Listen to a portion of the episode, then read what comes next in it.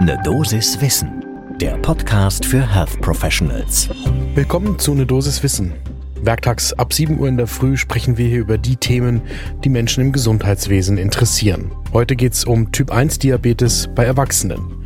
Ich bin Dennis Ballwieser, ich bin der Chefredakteur der Apothekenumschau und ich bin Arzt.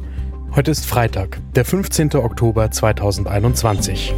Ein Podcast von gesundheithören.de und Apothekenumschau Pro. Wenn bei Erwachsenen ein Diabetes neu diagnostiziert wird, dann denken wir im Kopf, glaube ich, alle an Typ 2 Diabetes.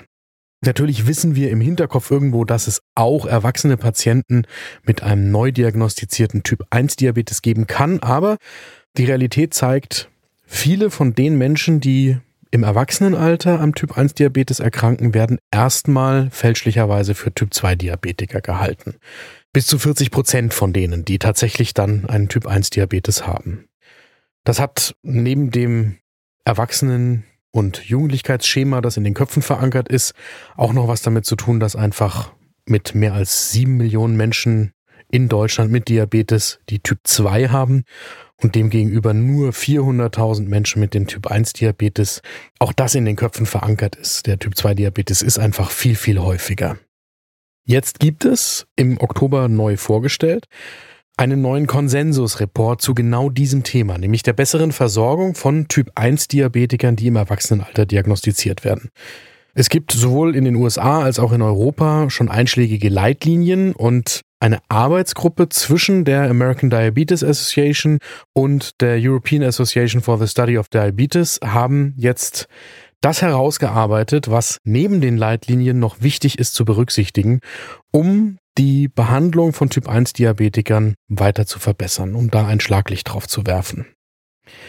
Das ist nicht ganz einfach und die Autoren dieser Leitlinie, die keine Leitlinie ist, sondern ein Konsensusreport, die sagen auch ganz explizit, es fehlt an vielen Stellen die Evidenz und das heißt, deswegen ist es eben ein Konsensusreport der Expertinnen und Experten, der aber dennoch versucht, das Beste aus den verfügbaren Daten zu machen. Besprochen werden vielfältige Themen von der Diagnose über die Therapieziele, das Selbstmanagement bis hin zu den Details der Insulintherapie, Glukosemessung und der psychosozialen Betreuung. Da wird nochmal ein Schwerpunkt gelegt. Und gerade bei der psychosozialen Betreuung empfehlen die Autorinnen und Autoren dieses Konsensusreports, das regelmäßig zu überprüfen, wie es den Patientinnen und Patienten geht, um eben hier auf Diabetes assoziierte psychologische und soziale Probleme überhaupt zu stoßen.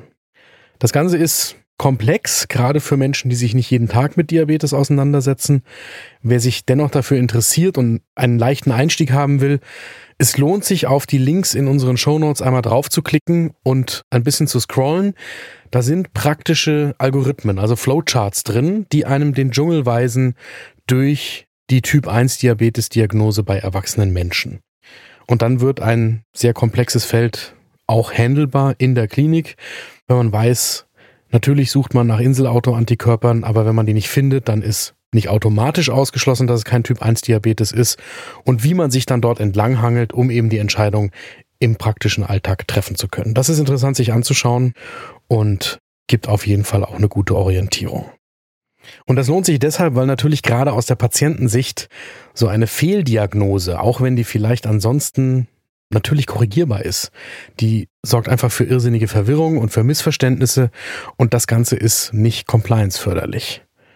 Und insofern soll dieses Konsensuspapier auch die Akzeptanz der Diagnose und die gemeinsam verhandelte Behandlung dann verbessern. Gibt es Themen, die Sie hier gerne morgens ab sieben werktags in eine Dosis Wissen hören würden? Dann schreiben Sie mir doch eine E-Mail an eine apothekenumschau.de und empfehlen Sie uns bitte weiter. Ein Podcast von gesundheithören.de